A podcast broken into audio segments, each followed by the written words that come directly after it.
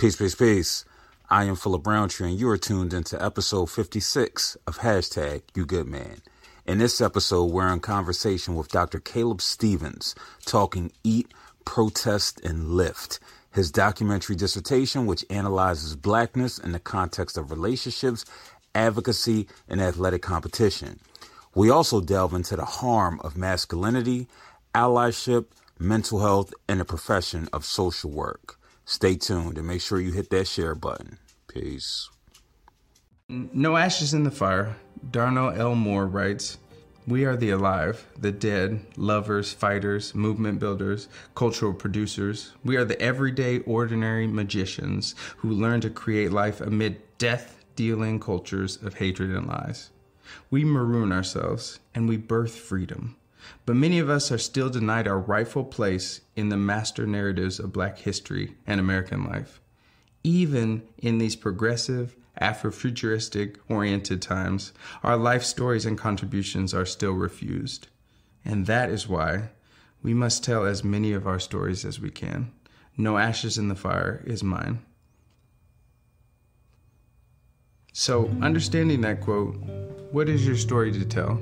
I've I've learned, um, having studied music, that who I am is not what I do necessarily. So my self worth isn't isn't really tied up into you know being a good PhD student or being a good writer or being a talented musician or speaker or whatever. I think that like people's worth is intrinsic, um, and so I'm trying to to kind of decolonize myself in terms of thinking about how I produce as the way to prove my worth. But I do think that like what I have to to say is important, and I definitely want to be the kind of person that I uh, needed to see when I was younger.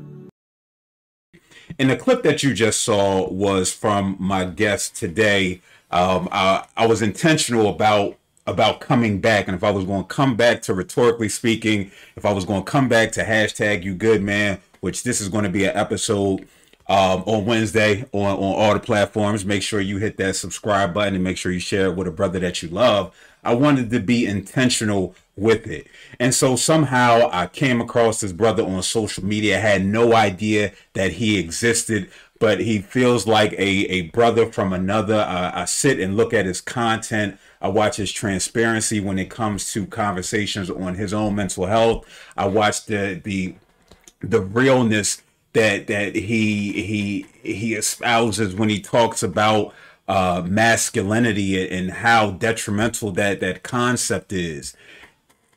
I was sitting there one day, and I'm not sure how we ended up engaging in in direct messaging. Right, the DMs had to say direct messages for those of you who are not in the know. But he sent me a a link to his dissertation, and yes, this again we akin. You know, he a little lighter than me, right? But I'm sure we got some. We was like back freedom fighters on the plantations. His folk, my folk. We was having conversations back in the day. He he sent me his his dissertation documentary, and it was entitled. It is entitled, "Eat, Protest, Lift." Now, I get stuff sent to me by people all the time right? I'm not to make it like I'm bigger than I am, but I'm bigger than I am. So people send me stuff all the time. And it's like, yeah, I'm to get to it. Yeah, I'm to check out this article. Yeah, I'm to watch this. Because uh, people, especially when you're in this mental health field, people love sending you stuff on mental health, right? Because they you that mental health guy, and they like, nah, I'm just feel sometimes, right? But he sent it to me, and I, I sat and watched it, right? And I was like, yo, this is this is powerful, right? This is this is powerful. I'm not sure who he shared it with outside of his um his dissertation committee. Um, I think you got a sale. Go on the website, go buy a T-shirt. You get the, a copy of Eat, Protest, Live. But I sat and watched it, and it resonated so much with me because I am somebody who wants black folk to commune together. That's why I started hashtag You Good Man, the Men's Wellness Group this idea of scholar activism and being a, a and and being at the forefront of of of talking about issues that resonate with black folk that resonated with me. And then you know the the strawberry on the cake or the icing on the cake however it is that they say it was like listen this boy a power lifter right? And you know that that was me in a former life. Now i'm dealing with a little si joint injury.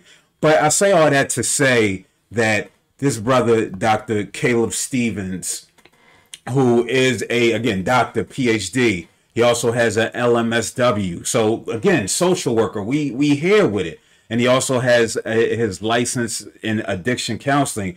I, I I had to get this brother on here to have this real conversation because this is what it's about, right? This is what it's about. To to this is my you know I watch Drink Champs from time to time. They talk about giving flowers, and I think this is the first time I actually heard his voice, and and outside of the outside of the documentary, but I wanted to give this brother his flowers. I wanted to have some conversation with him because I, I, I think that his perspective is not only uh, important for you know people who identify as men, um, not only important for people who identify as black men, but it's important for black folk in general. And so I welcome to rhetorically speaking, Dr. Caleb Stevens. Peace, family. How you feeling?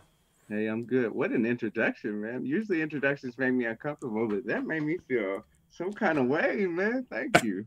word, word. See, that's that's what it's called when you you say, "Hey, send me the brief bio," and then you look at it and you like, "Damn, that's too long." You know what I mean?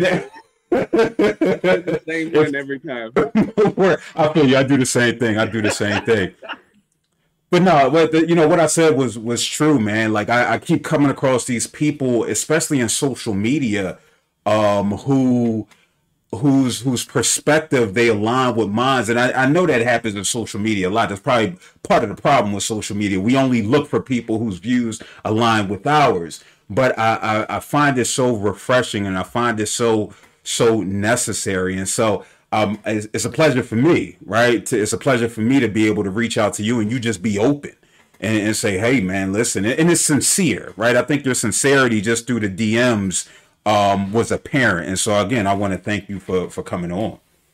Thanks for having me. No doubt, no doubt. So we'll get, we're gonna get started with just um, you and shout out to Marcel Davis who who's joined in live from the D. I think he's from from the D. You from the D, right, Marcel? The Lions won yesterday, so you know Detroit folk. They all happy and excited right now because they got one victory. Uh, but shout out, to, shout out to shout out to him for tuning in. I, I want to get into just your journey, right? Like I, we see the we we see the uh the initials at the end of your name right? Uh, uh, we see PhD, we see LMSW, we see LMAC, but who is Caleb Stevens? Um, you know, I'm uh, somebody that grew up in Lawrence, Kansas, uh, where KU, University of Kansas is. Um, I went to Bethel College as my undergraduate, uh, and I graduated with a degree in social work. Then I did about two and a half years working in foster care as a reintegration case manager. Um, and then I decided to go back to school because my coworkers were doing it. And I was like, well, I don't want to get left behind. They're going to be gone from work. So at least I can talk to them in class.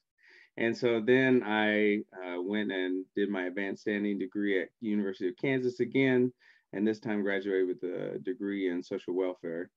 Uh, and then was like, man, I hate school. I'm never going back. It was the worst. I had to look pay out of pocket. There was not a game. Like, um, and so then I just I worked as uh, an addictions counselor for about two years um, while I started doing activism work. Um, and then I made the transition into private practice, and I've been working there since 2015 at the beginning of the year. Then uh, I did a speech at the city commission meeting that happened to go viral. Um, you know, uh, and people picked it up, shared it, bunch of shares, right? Um, thousands. And then I got reached out to by the at that time the chair of the theater department, Dr. Nicole Hodges Persley, and she was like, "You want to go to school?" And I was like, "No." Um, and she was like, uh, "I was like, man, I don't have the money. I don't want to take the GRE. I, am not doing. I'm not. Ta- I've already taken enough licensing. I'm just good. I'm not doing it." And she's like, "We'll create a program that you can study and do the things you're already doing." Um, I'm one of the chapter leaders of Black Lives Matter LFK. And so um, I was like, well, I'm not paying for it. They're like, uh, well, we'll give you full ride. We'll waive the GRE. And I was like, no, like, I want to do that, man. I'm sick of it. and so then she was like, think about it. And this is a, a powerful Black woman. Um, uh, she's in the Theater Hall of Fame, if I'm not mistaken. Um, just just brilliant. Um, she runs the Just Off Broadway Theater in Kansas City, um, and I was like, no. um, and you know the way the universe works, it was like okay, good. So then I went home. I was like, all right. And it was just on my spirit, honestly. I was like, who is this person? You know, when people, just like you were talking about, when people come into your life, you're like, what? Uh, and you just can't quite shake them, right? Uh, and ever since then, uh, Dr. Nicole and I have just been connected. I said yes reluctantly, um, and she guided me through four years uh, in an institution that felt like warfare, mm. um, in a department that is certainly not made for us. And I graduated um, with my PhD this past August as the first Black cishet male to go through the theater and dance department ever. Word, right. word. Congrats.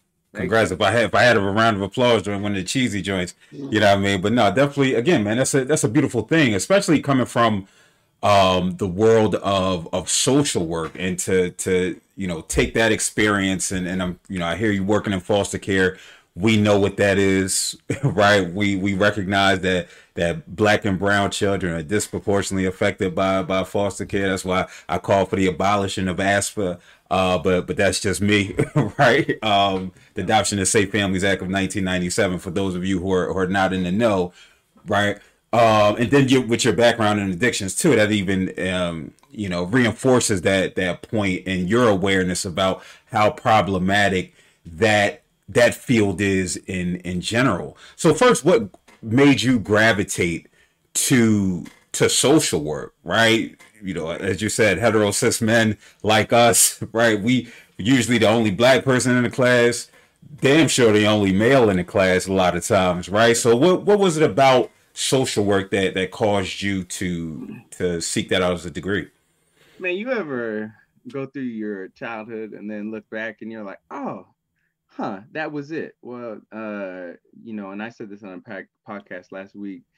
I grew up uh, going to elementary school, getting in trouble for talking too much. Look at me making money off talking, uh, but you know, talking too much, getting in trouble, just struggling. Um, I'm diagnosed with ADHD. I lived that life, um, and so I would get sent out of the classroom. And when I had tough days or things like that, I would go eat lunch with a man named Mr. Nelson.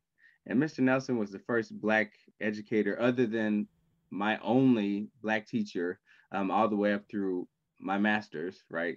Um, uh, Karen Dixon, that was my first grade teacher. She moved to second grade and I thought she was following me. Anyways, um, but I would go eat with Mr. Nelson. I was like, man, this black man is like, you know, he was just a man. I was growing up. He's just a man, and he was cool, and he was nice, and he was he was kind, and he helped me to talk about my feelings, and he reminded me of the saying that there's nobody like you in the whole wide world. And I was like, that's cool, but you know, I just wanted to eat lunch with my friends. So there's that. Well, uh, I don't know what grade I was when I found out that he was a social worker, uh, but he was a social worker, and so I was like, wait a minute, and man, I was meeting with the social worker. Yeah, right. I, I thought it was just a, a bowl in here.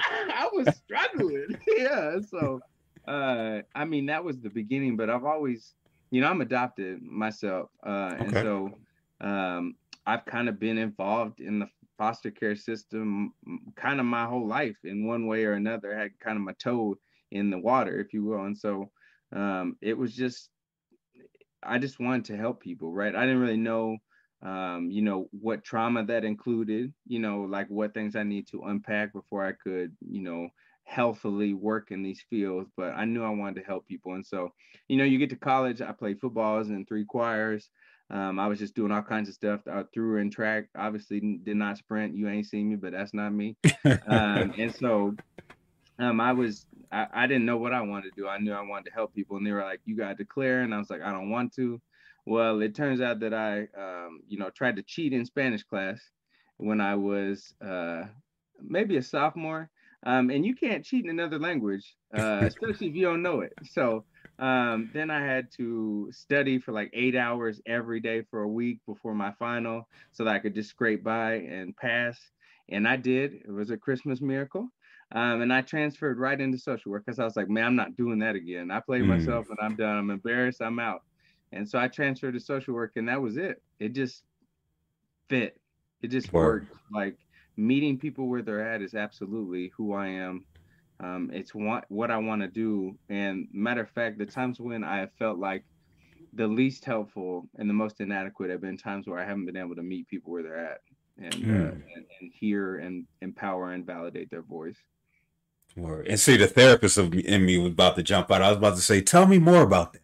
Right, but I, but I know, I, I know. Yeah, no, but it's but it's real. Though. I think that's that's something that's interesting and something that that that especially as as helpers we you know we we we help others so much that we're not even cognizant of what's taking place with us in certain situations and when we aren't meeting people where they are or where we we're incapable of meeting people where they are and and how that impacts and influences how we show up in different spaces so no I, I i definitely understand that i definitely understand that wholeheartedly and you're not the only person who who had difficulties with Spanish. I Man, I took Spanish three times. Right, I took it three times. I, I I failed it. I withdrew from it, and then somehow I got a B. And all I know how to say is "set the la puerta," because I'll be yelling at my neighbors to close the door. You know what I mean? That's, that's, that's I don't yell, right? I'm not a yeller, but you you did what I'm saying. Yeah, the person that I'm that I'm talking to right now, uh, her family is first generation immigrants, and so um, I, I really, again, meeting people where they're at, I decided to, you know, download Duolingo Plus and learn Spanish so that I can communicate with people because, you know, I want to be able to communicate that, uh, like their child is so important to me. Um, and I care about them so much, and I want to be able to express those things. Like I'm gonna work, do my best to keep them safe, uh, and and want to be able to communicate with them as well. And so mm. I'm learning Spanish, and it hits different this time. Um, yeah, you know, and back to what you were saying before, uh, when showing up in spaces, right? Like I, I, I wasn't really sure um, how to love or be loved, but I knew that one of the things that I always said is that no, I'm helping myself by helping you, and that was like without trauma informed care, like that was the way that young Caleb was trying to recover um, mm. and heal actively. Um, and since then, it's changed. Like I still feel very I, I feel great about helping people. I mean i like it. It makes me really tired but i like it. Um, but it's different now right? It's not I, i'm not healing myself by healing helping other people to heal themselves right? I'm i'm in a different space and that feels different and that's super important right? Um, i got into it to help people but social work is absolutely white saviorism. Um, and so at the end of the day um, as we dismantle that, as well as addictions counseling, as we dismantle these things, what we know is empowering community um, always breathes life. Um, and that's what I want to do. I want us to be able to heal together, um, but I also want people to be able to heal individually without having to take on the burden of the person that's supposed to be helping them. Mm. Heavy, heavy. Yeah. Listen, I you know, and that's what we're we're here for, right? We're here to be open and honest and, and transparent about um, about who we are, right? I, I think about the social work profession, one that I'm extremely critical of, right? And I, I, I think about, you know, my journey and how, as you stated, right, I'm I'm I was my esteem and and my growth in in who I was and comfort in who I was was attached to the results and my influence in others. And so for me, that was, I had to learn that that was extremely unhealthy. Right. And so it wasn't until I began to do some, you know, that, that healing work. And I think we say it's, it's you know, social media has made it so cliche, right? Where, because it's so easy to say healing, but the, that shit is like, I, I look at healing like I look at God. Like my concept of healing I, I I can't even fathom it, right? Because it's it's that that intricate. You know what I mean? And so um no, I appreciate, you know, I appreciate your your candor with it. There's a question uh, from from the audience, Justin Pate, and we are going to transition into um uh, eat protest lift and your experience at at UK in that department. And so Justin asked did you ever experience an erasure to your heteronormative identity or feel pressure to conform within theater? And did your spirit flourish? Mm, well, I don't think that anybody's spirit flourishes in academia. Uh, say it, say it, say it one more time, man. Say yeah, say say that again. I don't think anybody's spirit flourishes in academia. It's too antiquated um, and rooted in all the systemic oppression and inaccessibility. So absolutely uh, not. Anyways, uh, for me, look, I don't know. Look, heterosexual folks never get erased. That's just not real. Uh, and so at the end of the day, I didn't feel erased. I felt erased because I was black, but then I also felt highlighted because I was black, and that made me want to hide.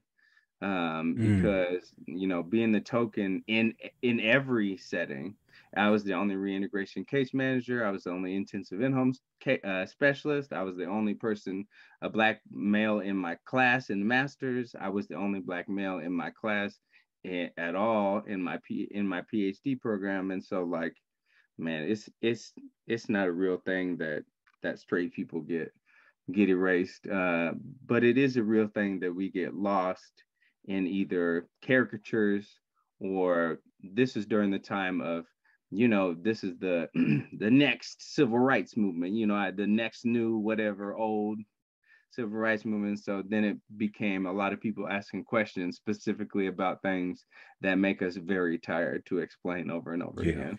Yeah. Um, so yeah, I don't know if that answers the question, but I I just never felt like uh, I never felt erased because I wasn't supposed to be there. Hmm. Interesting. Interesting. Hmm. I'm gonna sit with that. Sit with that for a second. But as while I sit with that, just that you know you talk about the experience there and and here we are we fast forward and we are we for those of you who don't know the the ebbs and flows of of the academy and being in you know as a as a as a learner right it's it's not about learning it's it's a war of attrition that i say all the time right like it's a war of attrition can you withstand can you stand the rain right we yeah. go hit them with the we gonna give them the Boyz II Men version not the new edition version right uh, can you stand the rain? And that's really what it is. And so you withstood the withstood the rain, and and that led you to create uh, eat, protest, lift. And so, what was it about those three concepts that were so critical for you, and and to to want to re- do research on it? Well, I mean, look, I, I was in a PhD program. I already have my own private practice. I don't need this PhD program. That i mean that was the way that i went into it. You know so many people get lost in academia. And especially what i've seen in theater and dance is that people you know go in and give it their all and then pour all themselves into it. And if they don't get things back then they feel broken and lost and disgruntled. And i came in tired and disgruntled right? I was you know i was the catalyst the fire starter um, that's why they recruited me um, because i was there to break shit right um, little did I know how broken it already was. Uh, so all I had to do was say some stuff after I read them, you know, the things that they said back to them. But the reality is that Dr. Nicole was the one that orchestrated all of this. Without her, I never would have. I, I would have quit after the second year because mm. what I thought was, hey, uh, what can I do in real time, and how how does this help my clients that I've had to cut in half because of being in the program? Like, how can I help my people now um, and it didn't make sense until maybe the third and a half or fourth year. Um, I, I, was really upset. I was really angry because I felt like it was a waste of time. Um, and because, you know, like academia is a hundred years at least behind. Um, and people are dying in the streets right now. Like what happens if my, I can't meet with the client and they end up passing? I'm not saying I'm here to save people. What what I am saying is that there's only two black male therapists in Lawrence uh, and I'm the only one under the age of 35. Mm. Right. And so, like, that cuts off access. I never had a black male therapist in all of my years growing up. And so, um, the e protest lift, I, I needed to find something that was important that I could study that was helping my people actively. Right. And so, I chose three spaces. Um, the eating part, I started Black Brunch, LFK. Um, and now we've been doing it for two years online, and we got people all over the world attending. And so that's a black space, right?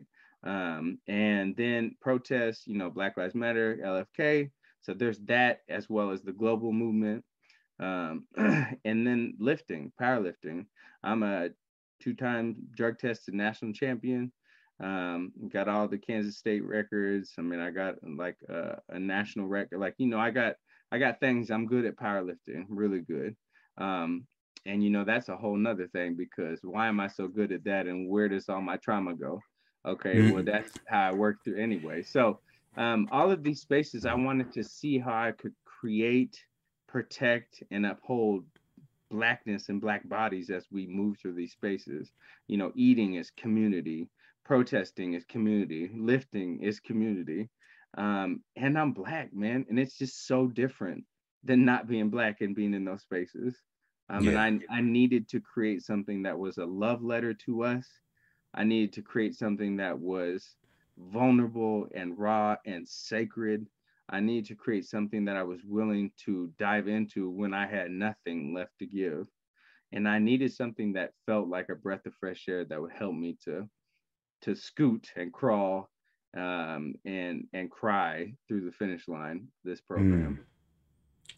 Word. It's it's so much that that you said there that's that's worthy of of unpacking. What stood out for me was um, when we talk about uh, you know tra- experiencing trauma and and powerlifting and, and how we're that that energy is you know what how we're utilizing that energy related.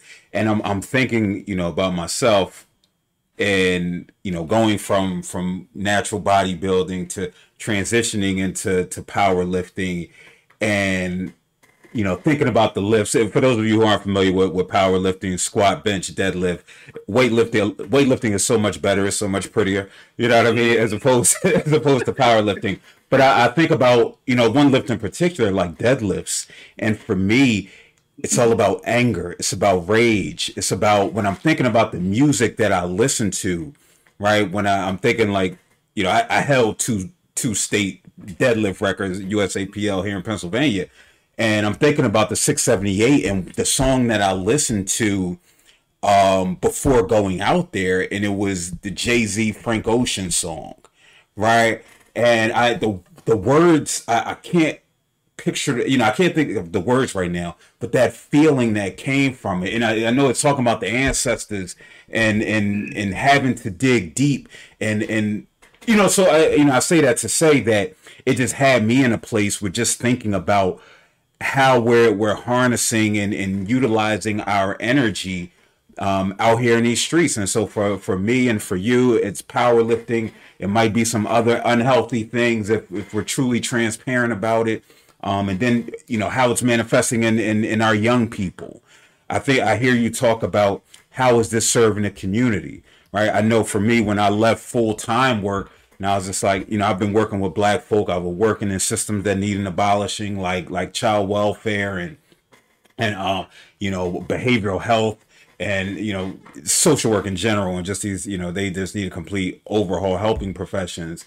And I you know, I just think about starting this doctoral program last year and like my first class or two um, was when Jacob Blake was shot in in Kenosha, right? And and I've traveled to Kenosha to go speak at um, University of Wisconsin, and I'm just in class and I'm just sitting there, right? And I've gone, I've only gone to PWIs, Kutztown, Bloomsburg, Rutgers. I've only graduated from PWIs, and I'm sitting here in this class, right? Fresh off watching another black body that that looks like me get shot for no apparent reason. And I'm sitting in class, and everybody is is is just going about their business as usual, right? And I'm sitting here hurting, and and nobody inquires, right? But I look at it as in a sense of I chose this, right? I chose this. I, I, I chose coming to this PWI where my experiences,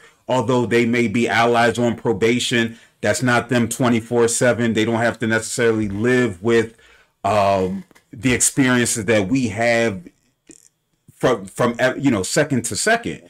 And then I also think about, damn, I'm in here, I'm doing this paper, it's a luxury, right? I, I feel like it's, it's one of those uh, survivor's remorse types of deals, right? Where I'm I'm here, I'm in academia. I f- fuck am I here for, right? Like, and I see what's happening with folk who are out here who are, are, are living and, and trying to do the best that they can, and they need somebody out here advocating for them and and and walking the walk with them.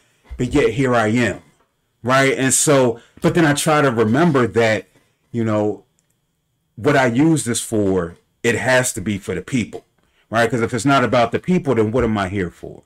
You know, so I, am just, you know, the thing. These are the things that came to mind as you were, as you were talking about eat, protest, and lift. And the reason why I, I played that clip was because we we often forget, right? Like we often forget who we are, um, because we're out trying to attain right? We we we're trying to to to get the accolades. We we're trying to go deeper into capitalism. you know what I mean? We we're trying to and we but we forget the essence, right? And in the essence of of of who we are as a community, as a collective. And I think that's what was so beautiful about uh watching Eat Protest Lift, where it's different worlds that you're all a part of. And, and it's important to recognize that. And these are all black spaces, even in the white space of, of powerlifting, still a black space with, with the those who participate.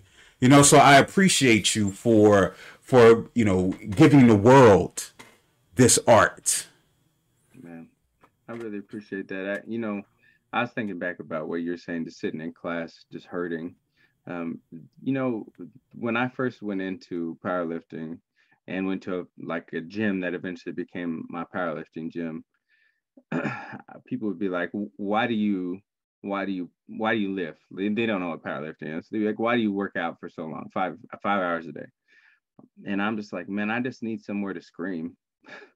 Like i i need somewhere where where i'm not going to be killed for feeling all my feels. Like you know in deadlift is when I call on the ancestors to protect me and be there with me. And it's the space where I feel closest to my ancestors. It's the space where I feel the most powerful. And it's also the space where I need the most protection because, you know, you mess up a deadlift, you'll snap your stuff. And so, you know, uh, but I just, as I was trying to work through trash masculinity and also this saviorism shit that social work breeds into people, um, that don't look like us, but then we are just affected vicariously.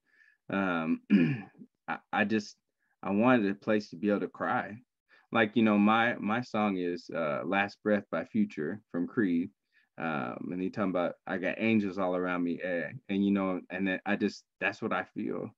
Um, that's what I need, and so angels turned into ancestors, um, and ancestors uh, work through me in those spaces as I process not only my own stuff, but how I'm going to be helpful to my clients, how I'm going to be helpful to the community, um, and to get my energy right. You know, my ADHD brain be moving real fast, and I need to chill out sometimes, uh, a lot of the times, um, just so that I can be focused enough to create space that other people can fill.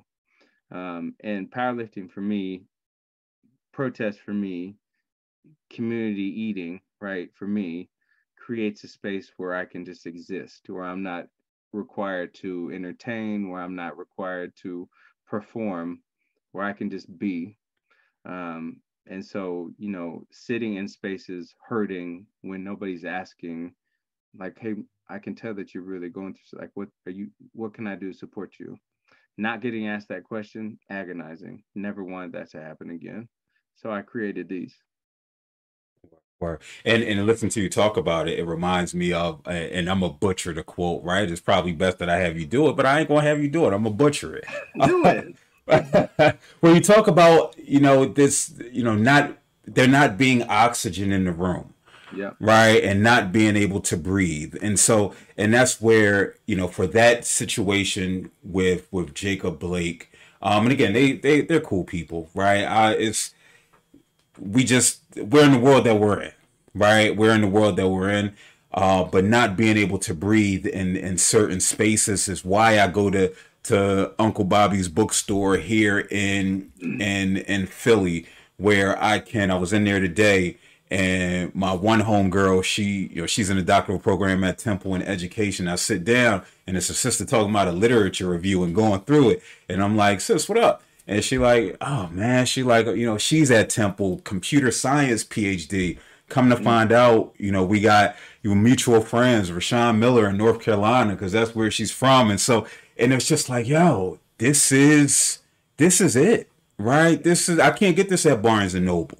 You know what I mean? Okay. I, I, I can't I can't get that you know with Dr. Carr that that governance structure type of of interaction where you you really see me, right? You see me, and we can just exhale and inhale together. And I think that's that's so critical. I think that's what you're speaking to with with with Black Brunch and these other spaces that you occupy with with black folk and, and the reason why you know I'm, I'm, bringing hashtag you good man back for anybody who identifies as as a man welcome to to come through um, I had a trans brother hit me up the other day like is it a safe space for trans folk I said man this I, I wouldn't run this shit if it wasn't you know what I mean but it, it, and that came from what I'm about to get into now on this trash masculinity that we talk about right? And having to unlearn, even though I wasn't, you know, as egregious as others, right? I was still causing harm and inaction and not creating safe spaces for folk who aren't hetero cis uh, black men. So can you can you talk about just your and and I I just automatically assume that every black man evolves right when it comes eh, not every black man evolves but when we talk about unlearning this this these tenets of traditional masculinity. Can you talk about just your journey and and because again, when you talk about you know, I, I see the I, I saw the, the the the queer family on on eat uh eat protest lift talking about it being a safe space right? So can you talk about your your your edu- evolution and maturation when it comes to this bogus ass masculinity? Yeah that's a really good question. Uh, for me, I was adopted uh, into an all-white family. So, uh, you know, the strange thing about that, and perhaps one of the only fortunate things about not being around uh, my people is that, you know, I wasn't, I didn't, I wasn't indoctrinated with some of the black stereotypical masculine aspects. Um, I, I missed out on misogyny, like I missed out on on the different, like specifically black ways that masculinity shows up. Now, patriarchy, oh yeah. Uh now sexism, oh yeah. Uh, you know, like oh Christianity, yeah, yeah, yeah, yeah, yeah. Uh Christianity that was definitely homophobic, oh yeah. Um, purity culture, oh yeah. Um, but for me, I've always been super sensitive, man. I, I cried myself to sleep every day of my life until I was 16, maybe because um, mm. I felt alone, misunderstood, not listened to. You know, my my anger uh, was never seen as pain; it was seen as disobedience. Um, and so, for me, I've always been sensitive, always craved um, softness. And you know, when you were talking about that question, you know, the softest place I am is in the gym working out. Softest, absolute softest, because that's what I've craved my whole life. Um, and so, you know, being sensitive, being extremely empathetic, um, being an, being an empath, you know, another thing that people say but don't know what that means. But you know, like I very much can can peep emotions and energy and shit like that. And so, for me, my masculinity evolved um, out of, and it's active active still, right? Mm-hmm. Out of homophobia, um, out of uh, feeling uncomfortable as a black person in my own skin, in my own hair, uh, in my own body, um, out of uh, you know somebody that physically could harm somebody, um, and somebody that didn't have the words to articulate very well. And so I was not out here like beating everybody's ass at all. Um, I just would eat my words. I would I wouldn't articulate the things that really pain me, and it really fucked up my life for a really long time. Um, I didn't cry from the age of like 16 through 21, uh, and then it was like floodgates. And now I cry at dog commercials. Um, I, I cry. I almost cried when you was talking about the deadlift. Uh, when you was like you step it because I'm like I'm soft, man. All I, I've been craving all my life to be tender like to be soft. Um, and I need it. And I never had access to it, no matter how hard I asked for it. Um, and in the situations where I got little peeps of it, it was so uncomfortable because it was so new that I just moved away from it or yeah. sabotaged it. And so uh, for me, creating spaces where people can truly and wholly be, where where the oxygen can be theirs and not what I give them. Uh, that that's what I want. Empowerment, right? Um, not me instructing them what to do. I didn't do it when I was a like a reintegration case manager, and I never had a family that I failed. Uh, because when you listen to people and what they need, when you meet them where they're at, um, then you can help them to create authentic and intentional truth and their voice. Yeah. Like we, we come from spaces where it hurts to breathe. And so if it hurts to breathe, they can't do anything else other than try to breathe. And if they're still struggling to breathe after you're quote unquote helping them, you're helping yourself. You're not helping them. So if the goal is breathing, then that's what I'm gonna do. Word. Word. No, it's again, it's and this is why you know I say you're just a lighter version of myself, and you got the bonnet on. I feel like I need to go get. I feel like I need to go get one and just throw it on. right? Now that's just that's just that's your style, but I'm let you have it. I'm trying to I'm trying to figure something out now. Uh, what's going to be my next one? Uh, but you know, when I hear you talk about just you know being tender, even listening to you say that made me uncomfortable. Yep. Right. It made me uncomfortable uh, because it's something I'm still working through. Right, I'm still working how to how to be. And Lynn, I cried. I cried to drive with Dom. Any, you know, regardless. Like I was. I mean, this was watching King Richard. Different. You know, I'm a father and what have you. So I saw a little bit deeper into it. You know what I mean? And, and so, but yeah, you know, shedding a tear, that's nothing for me. But it's for me, it's a matter of of just allowing um myself and giving myself permission to be to be tender right yeah. to be soft to to welcome hugs and embraces um i, I have a newborn son and I, I, kiss him a thousand times Yo. right same thing i did with my daughter and it's just like uh, you know, I, I, always think about the the Nas line where he, he, talks about, you know, I name my daughter my strength, my son will be my resurrection.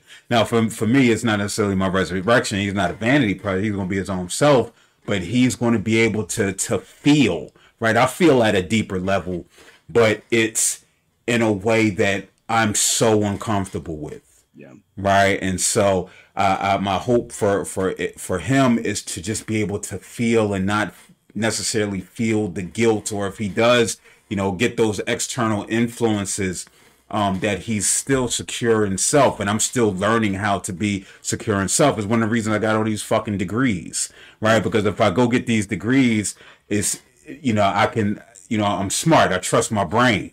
You know what I mean? So I'm I'm gonna intellectualize everything. But my my my therapist, Dr. Val, who I, I mentioned in the in the TED talk that you that you watch that that you watched or said your homie watched, right? Mm-hmm. She said, Phil, I, I I know you can think this, right? Cognitively, you got it, but I need you to feel that. And that was the first time somebody ever told me and said, Phil, it's okay to feel shit, right? And feel your way through it. So I, I can appreciate um, you and, and you, you know, being vulnerable, right? Again, I hate say, I even hate saying these cliche words now, right? Cause, cause, but but I think it's important that folk like us say it and make sure we we we we're articulating exactly what that is um and recognizing that hey everybody doesn't have the the the wherewithal. Sometimes they may just feel vulnerable out and they want to have the language to say everything.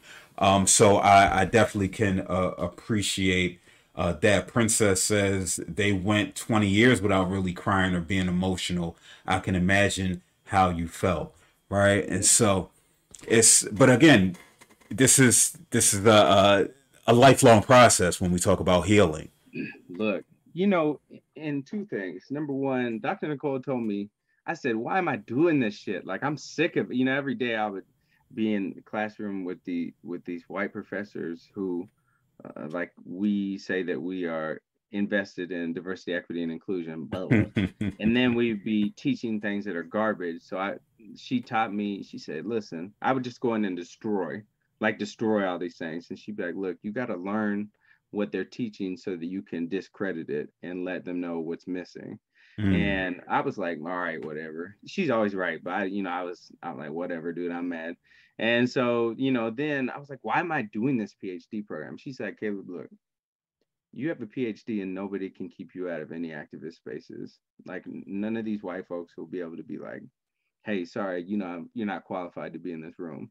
And I was like, that was enough for me um, to want to help my community for me to like push through.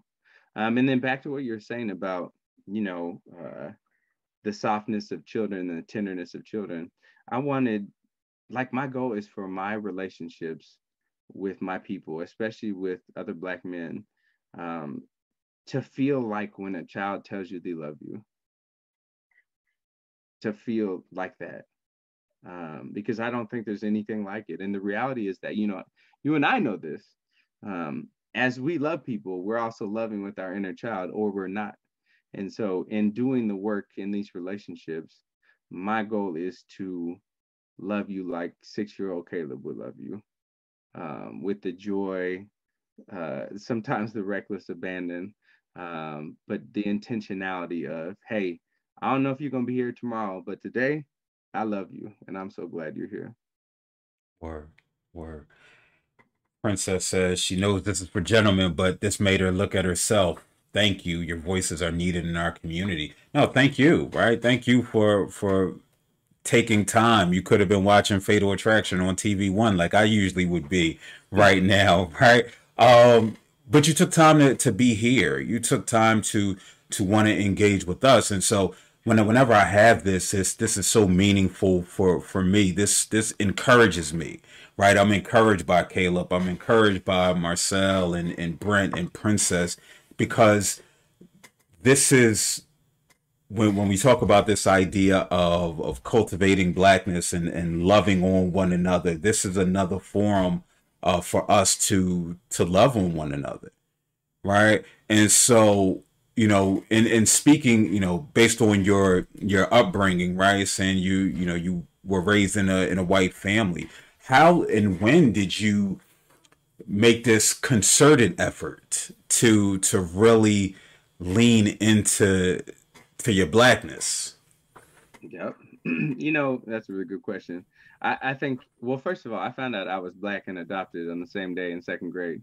Uh, I was like, you open the book Okay. in class. Yeah. And I was like, you know, it's not like my parents hid it from me or anything. Mhm. I was obvious in family photos. Uh, but you know, like I opened the book and it was like one of us is different or something like that. And I was like, Mm. I was like, hey, wait a minute. Hold on a second. a minute. That looks like me. I was like, I'm black. Oh.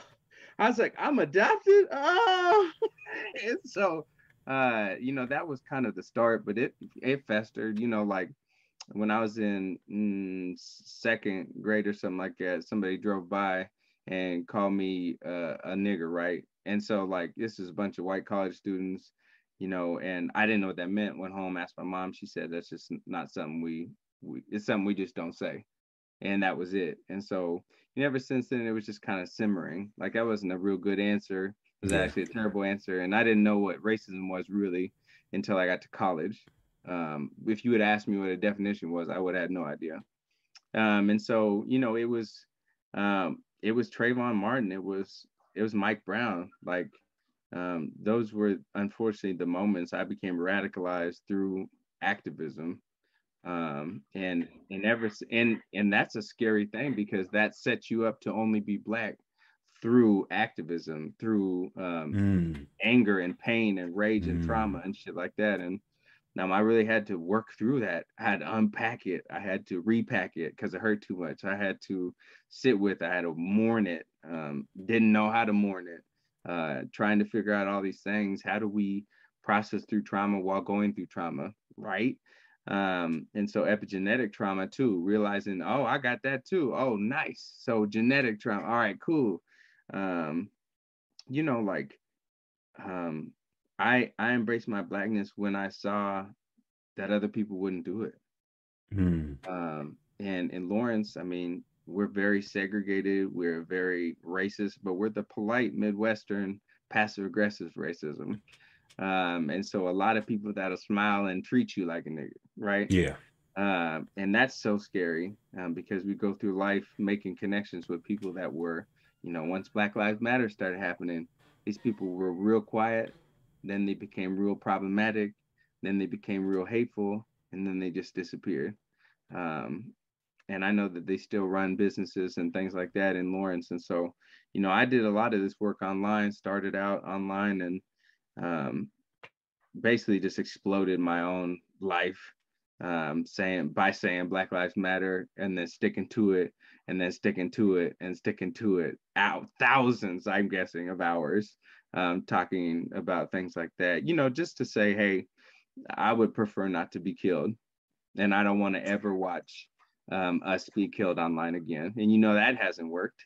Yeah. Um, and so uh, my radicalization came from nothing into anger and rage into me creating um, a persona, right? Coming into a persona of uh, that's the person that'll say something.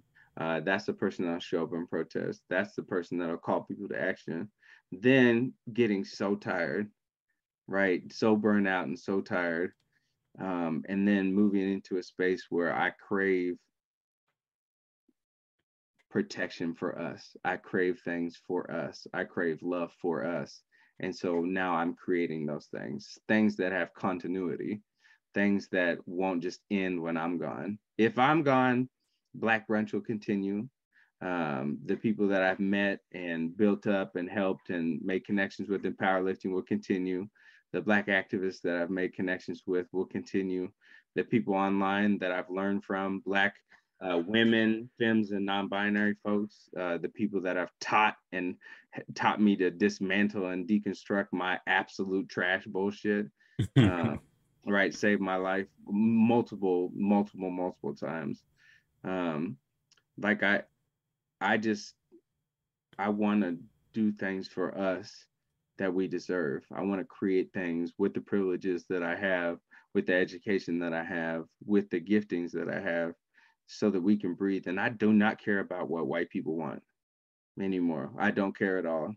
Um, they, it's always a choice for them. So I do not care. Yeah. Um, I choose us and I choose to spend time working for and within us.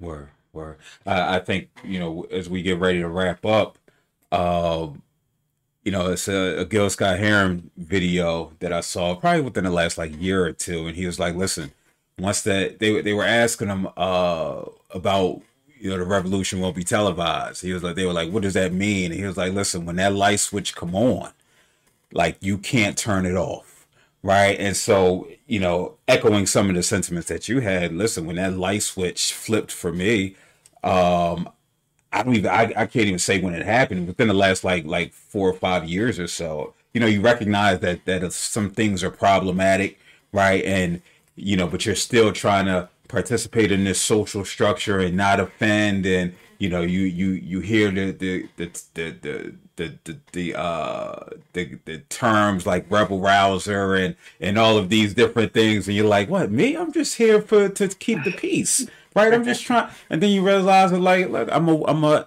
you know i'm a, i'm aware of that or i'm not going to wear it. It's my decision right? Yeah. but what this is this is bigger than me. This i always say this is bigger than nino brown right? When Wesley got up, he said, "Listen, this this bigger than me." I think about Tupac, um, you know, in the the Mortal Man, in the Mortal Man song, Kendrick Lamar, you know, at the end where he was talking about, you know, Kendrick was talking about getting on stage, and Pac was like, "That's just the ancestors talking to you, talking through you, right?" And so when we talk about harnessing the the ancestors and and going from angels to ancestors and them speaking through i think about me longevity and what i want when this when I, when i'm no longer physically here right? Because the energy is is neither created nor destroyed. So i'm gonna be up in some i was telling somebody i'm gonna be up in some worms and then be in them chickens across the street at some point. Yeah i mean? I'm gonna still be here and still you know hopefully my my son and my daughter and anybody who's come in contact with me i'll be you know speaking through them right? And and they'll be harnessing my energy. And so with that being said, what is what is you know, you touched on it a little bit, like, but what is your yeah, the legacy that you hope not even fuck the hope, right? What is the legacy that you will leave when this is all said and done? Yeah, it's a really good question. Um, I want my legacy to be one that the people that interacted with me, that spent time around me, that laughed with me, that went to war with me, I want their voices to be more sure because they were around intentional and authentic love. Hmm. Hmm. Heavy, heavy. Listen, Caleb, uh, Dr. Stevens, right? Not not Ray. That's a little little inside joke. Charles, not not that, but Dr. Stevens. Listen, I, I appreciate you coming through, man. It's it's a it's a privilege, an honor to rap with you. You know, hopefully we we you know do many more of these in the in the near future. How can I, I, see? And that's where you lose me, man. We was good, and then you, you put the dog on the screen, and you know I'm anti dog. You know I'm pro cat. I'm pro oh. cat, man. You know, hey, I'm, man, he's just a big bear. I just wanted to get a dog that if I fell on, he wouldn't die. word, word. So, so how can the people get in contact with you if they do want to cop a T-shirt? If they do want to watch the watch the dissertation documentary, how can they get in contact with you? Well, it's free for Black people. Um, non-Black people uh, do need to purchase the T-shirt because it's unreleased. I'm gonna be sending it. We've already sent it to film festivals and just waiting on that. And in order to enter into some of them, it can't be like it can't be published. And so, mm-hmm. yeah. um, if they want to purchase a T-shirt, they can go to lfkpress.com and look under collaborations, and there's the Eat Protest Lift T-shirt. If they want to contact me, um, it's at CS Identify on Instagram. I mean, I have a Twitter, but I don't know how to use it, so I do not have it yet. But I will. Look, I'm trying. Um, yo, you don't want, you don't want that. That place is nasty, man. That's look, a nasty ass place. Look, I like Instagram because my understimulated brain loves pictures and memes, and I just can always scroll and get fresh ones. Um, if they if they need me uh, on Facebook or want to make contact with me, it's Caleb Stevens. So, yeah, Word. I appreciate the this time. I mean, I I recognize people that are doing the work. I recognize people that have worked hard to show up, um, even and especially when we're tired for people because of the greater good. And I also, I recognize when people have had to work way harder than they should have um, to exist. And so I'm really thankful to share space with you. I, I, you're a powerful human. Oh man, thank you, thank you. Much love to you, brother. Much love to you. Listen, I, I want to thank everybody for tuning in.